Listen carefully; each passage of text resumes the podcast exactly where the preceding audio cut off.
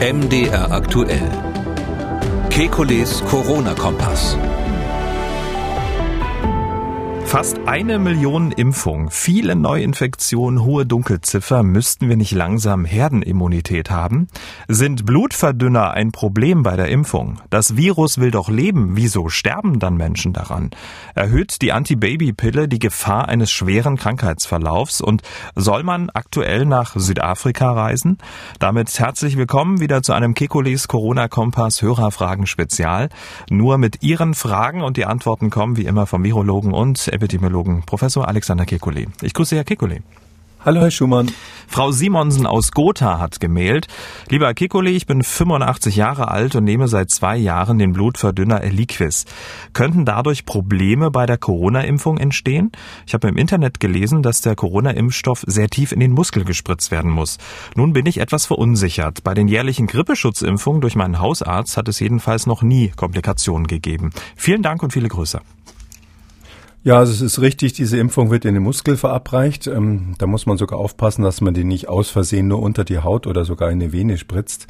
Wir wissen von ganz vielen anderen Impfungen, dass diese Blutverdünner, ob das jetzt Eliquis oder Marcumar ist, was man früher viel gegeben hat, dass diese Blutverdünner kein zusätzliches Risiko bedeuten. Das heißt also, ja, es kann mal sein, dass es etwas länger nachblutet, aber das ist keine Kontraindikation, wie wir sagen. Und das steht auch ganz klar in den Empfehlungen, dass man auch bei Menschen, die unter Blutverdünnung sind, sofern jetzt keine genetischen weiteren Risiken dabei sind, auch diese intramuskulären Injektionen machen kann.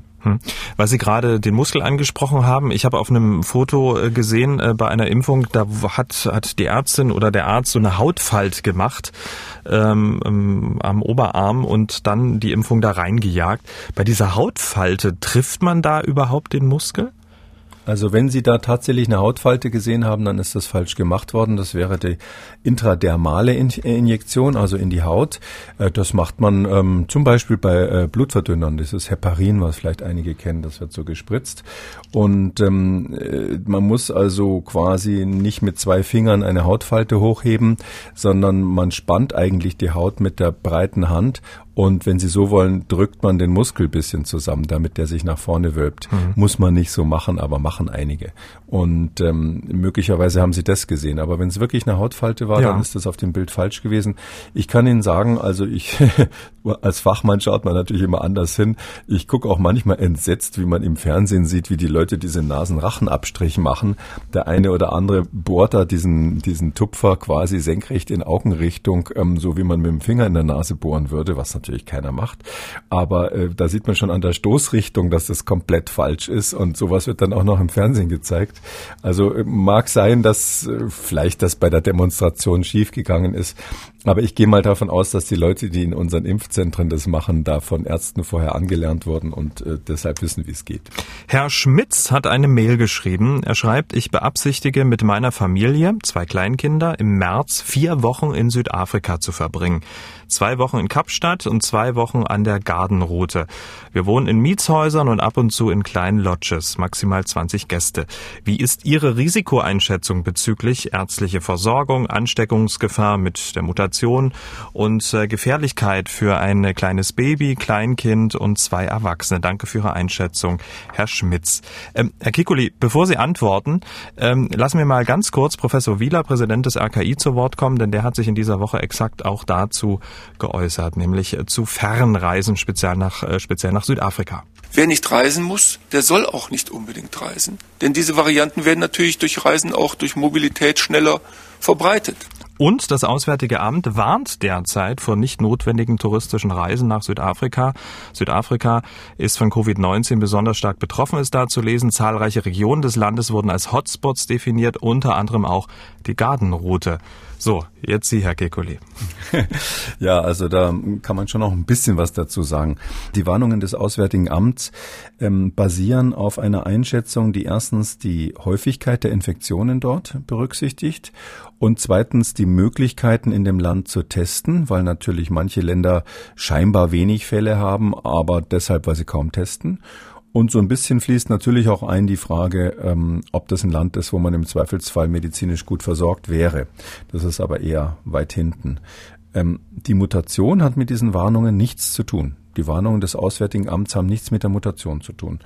Und Herr Wieler hat eigentlich das richtig gesagt, aber man muss auch genau hinhören, was er gesagt hat. Er hat nicht gesagt, da ist eine Mutation, deshalb dürfte er nicht mehr dahin fahren, sondern es geht darum, wenn man dort ist und sich infiziert und das nicht bemerkt oder obwohl man es bemerkt, vielleicht trotzdem frech wieder in den Flieger zurücksteigt und dann die Krankheit, diese Mutanten nach Deutschland einschleppt. Dann kriegen wir natürlich hier schnell die Mutanten, die wir nicht haben wollen, aus verschiedenen Gründen. Und deshalb sagt er, lieber nicht machen, wenn es nicht notwendig ist. Dieses Risiko, was ja eigentlich relativ konkret ist, das kann man natürlich auch spezifisch dadurch bekämpfen, verhindern, ausschließen sogar, indem man, wenn man zurückkommt, brav die 14 Tage Quarantäne einhält, die meines Wissens, ich weiß nicht, 10 oder 14 Tage, die man einhalten muss, wenn man zurückkommt. Das heißt also, durch die Maßnahmen, die sowieso schon angeordnet sind, Rückkehr aus dem Risikoland heißt Quarantäne, dass man durch diese Maßnahmen natürlich auch die Mutante verhindert. Und das ist mir ganz wichtig zu sagen. Leider geht es durch alle politischen Kreise durch. Auch Fachleute, Kollegen von mir machen das, wenn ich täglich den Fernseher anmache. Da gibt's einfach, sage ich mal so ein bisschen neutral als Wissenschaftler, zwei verschiedene Positionen.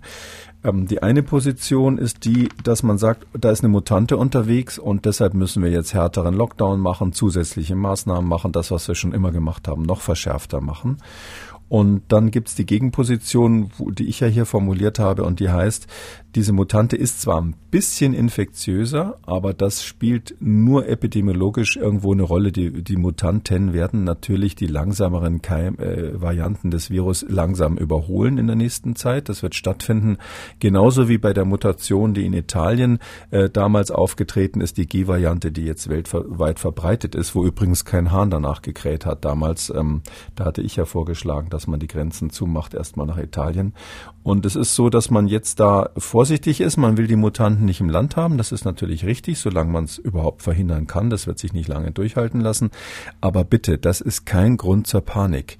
Diese Mutanten machen genau das Gleiche. Die sind durch die gleichen Methoden vermeidbar. Die Infektionen sind genauso vermeidbar. Und man muss nicht wegen einer Mutante härtere Lockdown-Maßnahmen ergreifen oder eine andere Maske aufsetzen. Da gilt genau das Gleiche. Man muss die Dinge, die wir sowieso schon zu wenig gemacht haben, wir haben in der letzten Folge des Podcasts ja darüber gesprochen, die muss man konsequenter durchziehen, aber jetzt nicht in Panik verfallen, weil da eine neue Variante unterwegs ist. Außerdem gibt's ja, um nochmal auf die Reise nach Südafrika zurückzukommen, eine Testpflicht für alle Reiserückkehrer aus Risikogebieten und da, wo die Inzidenz sehr hoch ist und man muss sich vorher online anmelden, also mindestens das müsste dann die Familie Schmitz machen, wenn sie aus Südafrika zurückkehrt. Um nochmal ganz kurz auf die Frage zurückzukommen, also ärztliche Versorgung, Ansteckungsgefahr und Infektionsgefährlichkeit für Baby, 5 Monate, Kleinkind und die sehr gesunden Erwachsenen. Können Sie da so eine zusammenfassende Antwort geben? Ja, also es ist so, dass ich grundsätzlich die Frage kriege, ich ganz oft sage, wenn das aus irgendwelchen Gründen als notwendige Reise erachtet wird, das muss ja jeder selber wissen, was notwendig ist, dann gibt's keinen Grund, da nicht hinzufahren. Man muss nur dort wirklich konsequent verhindern, dass man sich ansteckt. Noch konsequenter als bei uns, aber ich bin ja wirklich auf dem grundsätzlichen Standpunkt, Virusansteckung kann man vermeiden, da muss man sich eben richtig verhalten. Ich erinnere mich an die Ebola-Einsätze in Westafrika bei Ärzte ohne Grenzen, haben sich, obwohl da ein extrem hohes Risiko ist und war damals, haben sich nach meiner Erinnerung insgesamt 4 Mitarbeiter angesteckt. Das ist wirklich eine enorme Leistung und das ist einfach möglich, aber man muss das halt dann auch knallhart durchziehen, keine Lücken lassen und man muss auch wissen, klar, das ist, muss man leider dazu sagen, in Südafrika ist natürlich die medizinische Versorgung in der Regel schlechter als bei uns. Es gibt einige hervorragende Krankenhäuser, Groteskür in Kapstadt zum Beispiel ist ja weltberühmt, aber da müssen Sie quasi einen Freund haben, der Arzt ist, um da reinzukommen. Das ist jetzt nicht sowas, was einfach so funktioniert, dass Sie dann dem Sanitäter sagen, bring mich bitte dahin. Und deshalb müssen Sie damit rechnen, wenn Sie wirklich da einen Fehler machen, ist das ein Akt auf dem Drahtseil, kann ich mal sagen, weil dann werden Sie unter Umständen medizinisch viel schlechter versorgt als bei uns. Und dieses Risiko, das ist der Teil, den man sich selber überlegen muss. Nehme ich das in Kauf, ja oder nein? Habe ich das im Griff, ja oder nein? Und wenn Sie sagen, jawohl, das habe ich im Griff und wenn ich krank werde, bin ich jung und das Risiko nehme ich halt dann als Restrisiko auch noch in Kauf, wenn ich mich infiziere, dann kann man das meines Erachtens machen. Mit der Einschränkung von Herrn Wieler, dass man natürlich, wenn man zurückkommt, bitte das Virus nicht mitbringt. Herr Borg hat angerufen. Er hat eine grundsätzliche Frage zum Virus. Ein Virus ist ja ein totes Material, also nicht lebendig wie eine Bakterie. Und ein Virus will ja immer überleben. Und wenn es sich dann in die Zelle einnistet, möchte das Virus ja überleben. Und da das Virus überleben möchte, möchte es ja auch, dass der Körper insgesamt gesehen überlebt. Und das widerspricht irgendwie so ein bisschen der These, dass man ja auch an dem Virus, aber ja auch an vielen anderen Viren versterben kann. Können Sie da vielleicht noch mal etwas grundsätzlich zu sagen? Vielen Dank. Ja, gerne. Ja, also das ist, sowas diskutieren Virologen natürlich immer gerne. Ja, das Virus ist tot, drum will's ja eigentlich in dem Sinn nichts, aber aus genetischen Gründen ist es, oder aus phylogenetischen Gründen, also entwicklungsgeschichtlichen Gründen, ist es so, dass die Viren natürlich nur dann bestehen können, wenn sie irgendwie sich vermehren. Und deshalb ist es nicht im Interesse eines Virus, den Wirt sofort zu töten. Drum sind ja auch Viren wie Ebola zum Beispiel relativ leicht bekämpfbar. Und alle Viren, die man dann in dem Sinne des Hörers als kluge Viren bezeichnen würde, die sich angepasst haben an den Menschen, die haben sich immer in der Weise angepasst, dass sie weniger schwere Krankheiten verursachen, aber dafür leichter übertragbar sind. Also die Weltmeister sind ja die Schnupfenviren. Ja, ein Schnupfenvirus macht ja eigentlich nichts Schlimmes, aber es kitzelt einen schön gemein in der Nase. Vorher produziert's noch richtig viel Schleim mit vielen Viren drinnen und dann macht man eben Hatschi und kann dann locker über 2 Meter Abstand jemand anders damit infizieren. Drum sind die ja auch so erfolgreich. Und obendrein sind die Schnupfenviren natürlich noch doppelt intelligent, wenn man das so mal spaßig sagen darf, weil sie so eine harmlose Krankheit machen. Will ja keiner richtig viel Geld für die Forschung an denen ausgeben, anders als bei Ebola. Das Ebola-Virus hat's ja komplett übertrieben mit dem Ausbruch in Westafrika 2014-15, wo eben das so schlimm zugeschlagen hat, dass dann die Weltgemeinschaft plötzlich angefangen hat, sich um so ein Exotenvirus zu kümmern und mit der Folge, dass es jetzt einen guten Impfstoff dagegen gibt. Und deshalb ist es für ein Virus eigentlich klug, eine harmlose Krankheit zu machen. Da forscht dann keiner dran. Da kann man möglichst viele anstecken und bleibt also über Jahrzehntausende quasi Begleiter des Menschen. Und Coronavirus, um das es natürlich jetzt aktuell so ein bisschen geht, das geht ja in die Richtung. Also diese Mutanten, die jetzt höher infektiös sind, das müsste wirklich mit dem Teufel zugehen, wenn die nicht zunehmend auch weniger schwere Erkrankungen machen. Zumindest bei der Weltpopulation, die ja dann so nach und nach auch mal Kontakt hatte mit dem Virus oder mit dem Impfstoff, da bin ich eigentlich sicher, dass es in den nächsten Jahren so sein wird, dass genau diese SARS-CoV-2, die dann zirkulierenden Varianten, die werden ansteckender sein, bisschen ansteckender, aber wie gesagt, das macht bei den Gegenmaßnahmen keinen Unterschied, aber sie werden zugleich weniger schwere Erkrankungen verursachen. Mhm. Und vielleicht kann man noch eins dazu sagen, interessant ist immer zu beobachten, was machen die Viren eigentlich bei Menschen, die noch ein frisches Immunsystem haben, also bei jungen Menschen, Kindern. Und da ist es eigentlich überall so, dass die Erkrankungen nicht so schwer verlaufen, sondern wenn man das früh im Leben abkriegt, dann ist man relativ schnell immun ohne schwere Folgen. Das ist ja bei den Masern ganz typisch. Beim Kind, das an Masern erkrankt, ist das in der Regel, natürlich ist das eine unangenehme Krankheit, aber jetzt statistisch gesehen sterben da nicht so viele Kinder dran. Und bei Bevölkerungen, die an die Masern gewöhnt sind, wie wir in Europa das ja sind, entweder durch Impfung oder früher auch durch durchgemachte Erkrankungen, da schlagen diese Viren nicht so schlimm zu. Die können nur so gnadenlos zuschlagen, wenn sie in eine, wie wir sagen, immunologisch naive Bevölkerung kommen. Und das hat das SARS-CoV-2 ja gemacht. Das ist ja komplett neu gewesen. Deshalb waren die Immunsysteme der Menschen weltweit nicht darauf vorbereitet. Aber unsere Gegenwehr wird dazu führen, dass dieses Virus dann letztlich vom gefährlichen Raubtier zu so einer Art Haustier wird. Wollen wir es hoffen. Eine Mail von Matthias aus Würzburg. Das Robert-Koch-Institut zählte seit Beginn der Pandemie knapp 2 Millionen nachgewiesene Infektionen mit SARS-CoV-2 in Deutschland. Wir haben eine konstant hohe Zahl an Neuinfektionen, diese Woche bis zu 25.000. Dazu eine hohe Dunkelziffer, die zwischen 5 und 10 Mal höher liegt. Und jetzt haben wir fast 1 Million geimpfte Menschen. Wenn man das alles so zusammenrechnet, dürfen wir doch langsam eine Herdenimmunität haben, oder? Viele Grüße. Ja, das halte ich auch für wahrscheinlich. Da kann man nochmal dran erinnern, dass ich auch an der Stelle ein bisschen abweichende Meinung habe. Das tut mir immer leid, aber ich muss das als Wissenschaftler einfach dazu sagen, wenn ich jetzt da eine Position habe, die jetzt von der offiziellen RKI-Position abweicht. Und zwar wird ja immer gesagt, wir brauchen 60-70% Geimpfte oder anderweitig Immunisierte, also Infizierte, um Herdenimmunität zu erreichen. Dem widerspreche ich ja. Das ist auch so, dass es da zahlreiche Studien darüber gibt, die sagen, dass das so nicht stimmt, weil man muss davon ausgehen, dass es um die sozial aktiven Gruppen geht. Oder nennen wir es mal so, jetzt in der heutigen Situation, da haben wir einen Lockdown über weite Zeiten gehabt, ist es einfach so, da geht es um die Gruppen, die aus welchen Gründen auch immer noch das Virus weitergeben, obwohl eigentlich die Maßnahmen ergriffen wurden. Und diese Gruppen sind natürlich nicht jeder. Ich schätze, das handelt sich da wahrscheinlich um 10-20% der Bevölkerung, um die es da geht.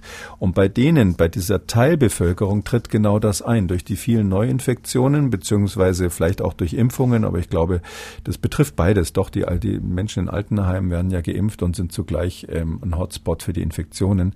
Bei diesem Teil der Bevölkerung kommt es tatsächlich zu einer, nicht Herdenimmunität, aber zu einem partiellen Herdenschutz. Und dadurch bin ich ziemlich sicher, werden wir eine Abnahme wieder der Neuinfektionen haben. Zumindest war das ein Teil des Effekts, den wir bei der ersten Welle hatten. Da war sicherlich in Teilen der Bevölkerung, die waren diejenigen, die da für die Weitergabe des Virus besonders verantwortlich waren, die waren da sicher teilweise schon immunisiert. Und dieser Herdenschutz passiert deshalb eben nicht erst bei 60-70%, also rein rechnerisch bei R = 3 wären es dann 66,7%, sondern es passiert eben schon viel früher. Gibt es Veröffentlichungen, die zeigen, dass das zwischen 40-50% Geimpfte oder Immunisierte jetzt bezogen auf die Gesamtbevölkerung schon losgeht. Hm. Was meinen Sie so über den Daumen?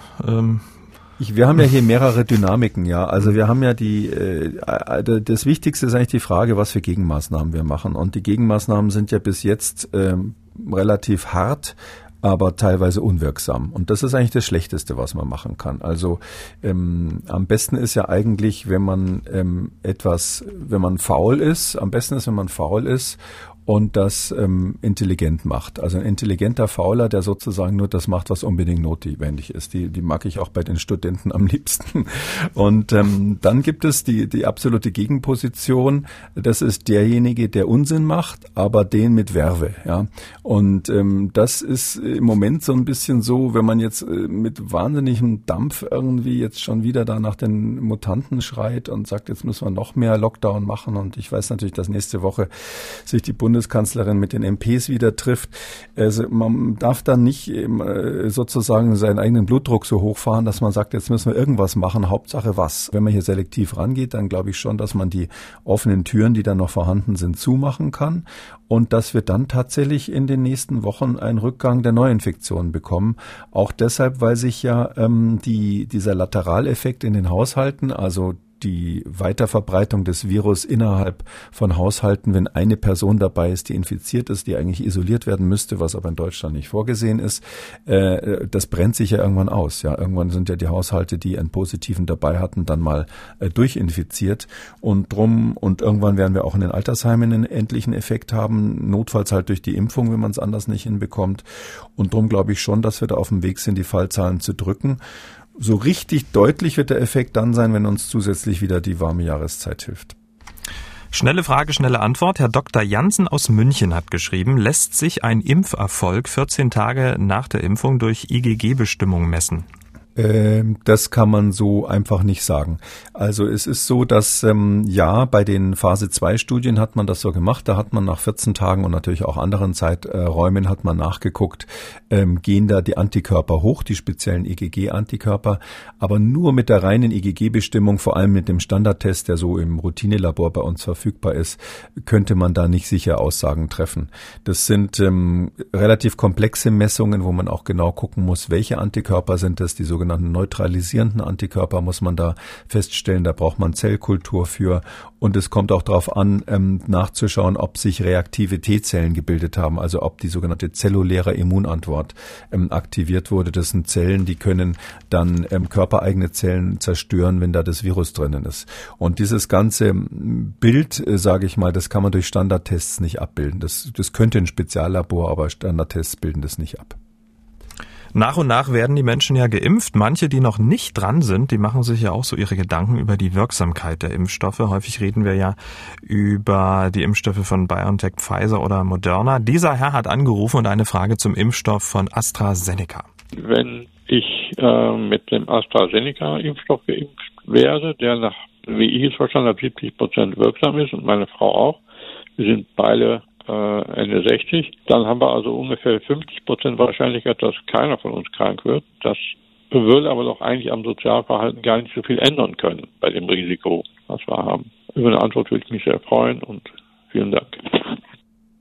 Ist diese Schlussfolgerung richtig? Ja, die ist zumindest mathematisch ist das ungefähr richtig. 0,7 mal 0,7. Ich bin jetzt nicht so der super Kopfrechner, aber das wird schon ungefähr stimmen. Ja, das ist, wenn man jetzt bei einer Gruppe, für eine ganze Gruppe rechnet, ist es in der Tat ein Argument gegen den AstraZeneca-Impfstoff. Das diskutieren übrigens Epidemiologen ganz ähnlich. Die gucken jetzt dann nicht nur 2 Leute an, ja, sondern die gucken, sagen, wie ist denn das, wenn wir 1 Million Menschen impfen, wie kriegen wir denn dann eigentlich insgesamt sozusagen die Herdenimmunität her? Und man muss leider auch noch Folgendes dazu sagen. Es ist ja so, diese 0,7 oder 70% Wirksamkeit, da hat ja AstraZeneca, ich sage jetzt mal vorsichtig, ein bisschen geschummelt, nicht? Die haben ja einen Mittelwert gebildet aus 0,6 und 0,9 so ungefähr. Also das ist nicht genau der Mittelwert, aber es ist so gemittelt worden, dass man dann auch noch die Zahl der Probanden mit in die Waagschale geworfen hat. Und über die Methoden, mit denen das dann mathematisch gemacht wird, war das so eine Art Mittelwert.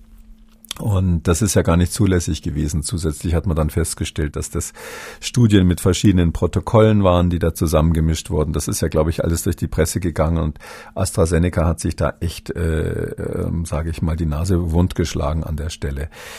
Aber ganz nüchtern betrachtet, jetzt gehen wir mal auf etwa 0,6, also 60% Wirksamkeit.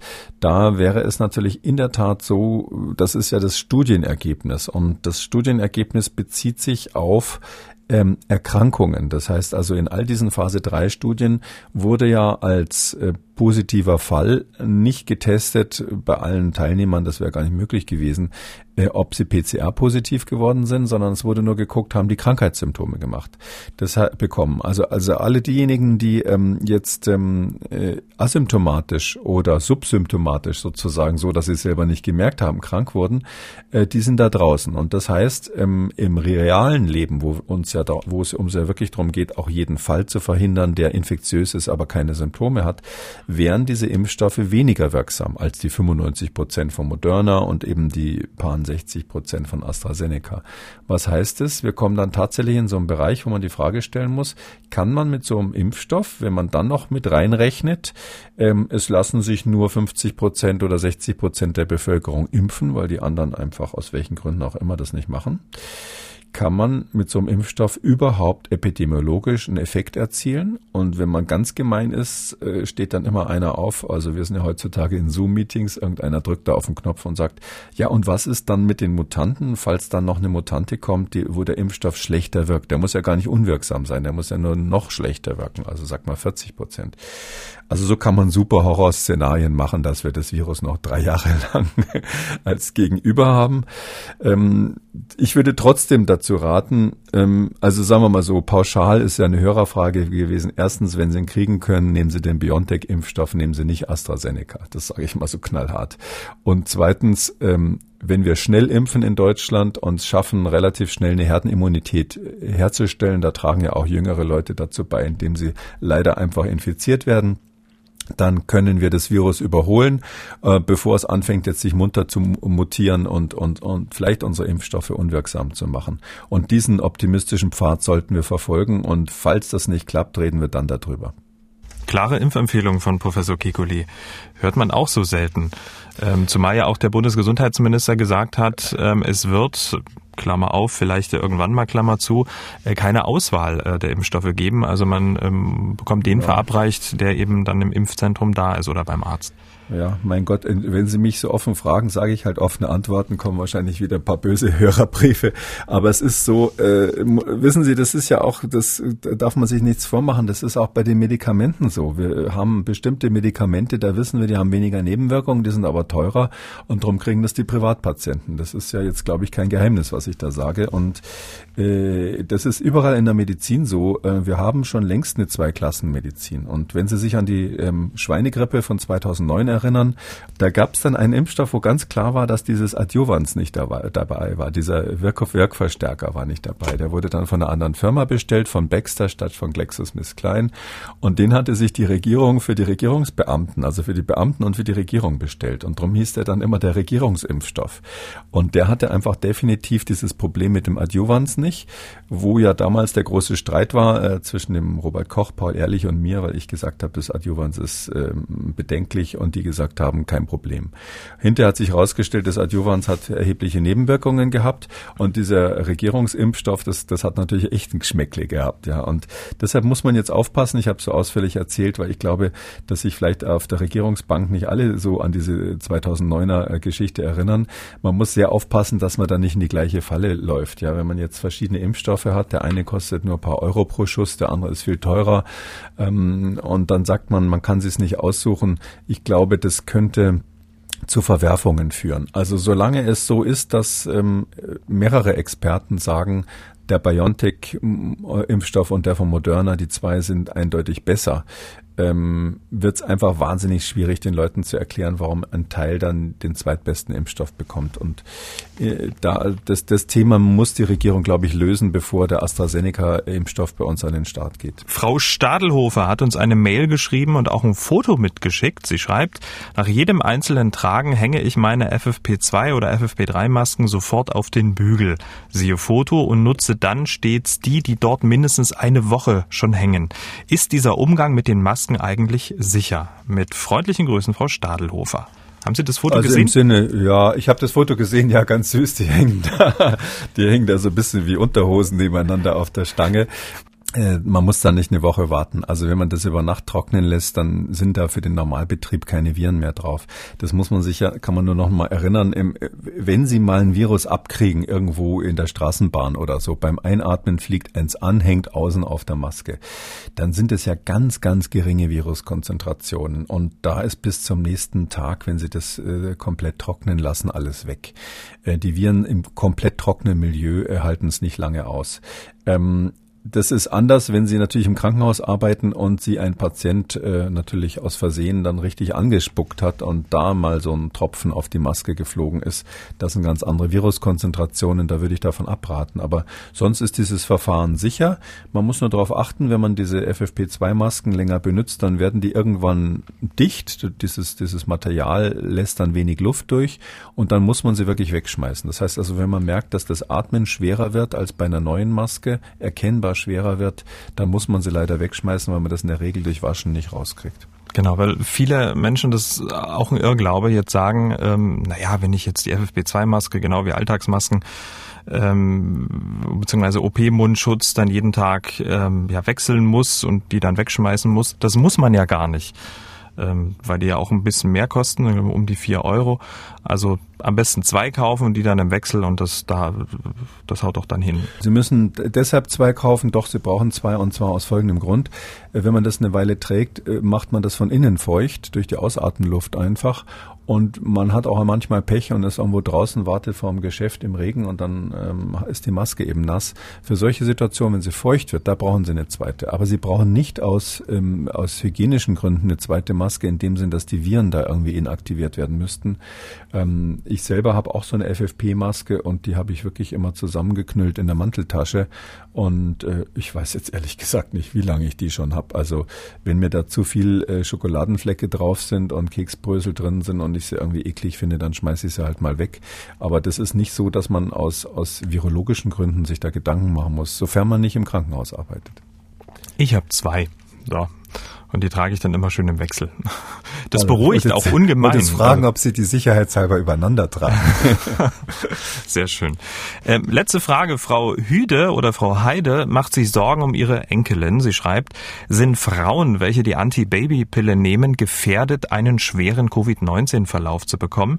Eine Nebenwirkung der Pille ist ja ein erhöhtes Thromboserisiko.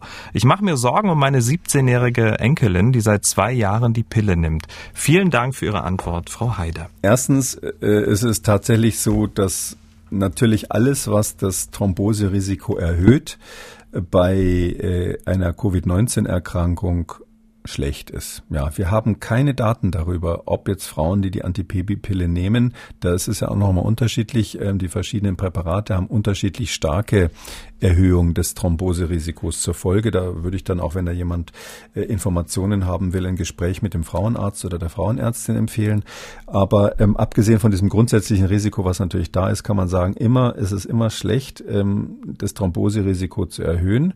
Und es ist so, dass wir keine Daten darüber haben. Es gibt keine Arbeit, die das belegt. Ich kann Ihnen ja sagen, dass ich in meinem privaten Umfeld tatsächlich sage, Frauen, die jetzt nicht mehr ganz jung sind und die Pille nehmen und wenn die dann Covid-19 bekommen, wenn man es wirklich bekommt, dann sollte man mit dem Arzt, der dann behandelt, drüber diskutieren, ob man nicht vorsorglich so eine Art Blutverdünnung macht. Da gibt es verschiedene Möglichkeiten. Ich will jetzt hier quasi pauschal nichts empfehlen, aber die Ärzte wissen, wie man das macht. Das heißt, man kann vielleicht empfehlen, dass Frauen, die sage ich mal, über 20, 25 sind, 25 ist vielleicht eine gute Grenze, die Pille nehmen, die sollten sich in der Regel dann vom Arzt behandeln lassen, wenn sie Covid-19 wirklich bekommen und nicht einfach nur zu Hause bleiben, im Hinblick auf die mögliche Blutverdünnung. Und bei den Jüngeren würde ich sagen, da wiegt ja die andere Seite der Waagschale und das ist die gute Nachricht. Also in dem Alter, 17 war das jetzt, glaube ich, also da ist es ja nun so, da ist das Risiko insgesamt so gering, dass man da trotz Antibabypille sagen kann, die ist komplett im grünen Bereich. Also die Wahrscheinlichkeit in dem Alter jetzt schwerst an Covid zu erkranken ist so gering, dass das für mich zu den Lebensrisiken gehört, die man einfach in Kauf nehmen muss, sonst müsste man sich ja immer zu Hause einsperren. Damit sind wir am Ende von Ausgabe 139 Kekulés Corona-Kompass Hörerfragen Spezial. Vielen Dank, Herr Kekulé. Wir hören uns dann am Dienstag, den 19. Januar wieder. Bis dahin, bleiben Sie gesund. Bis dann, Sie auch, Herr Schumann. Das wird ja eine ganz spannende Woche nächste Woche. Sie haben auch eine Frage, dann schreiben Sie an mdraktuell-podcast@mdr.de oder rufen Sie uns an, kostenlos 0800 322 00. MDR aktuell. Kekulés Corona-Kompass.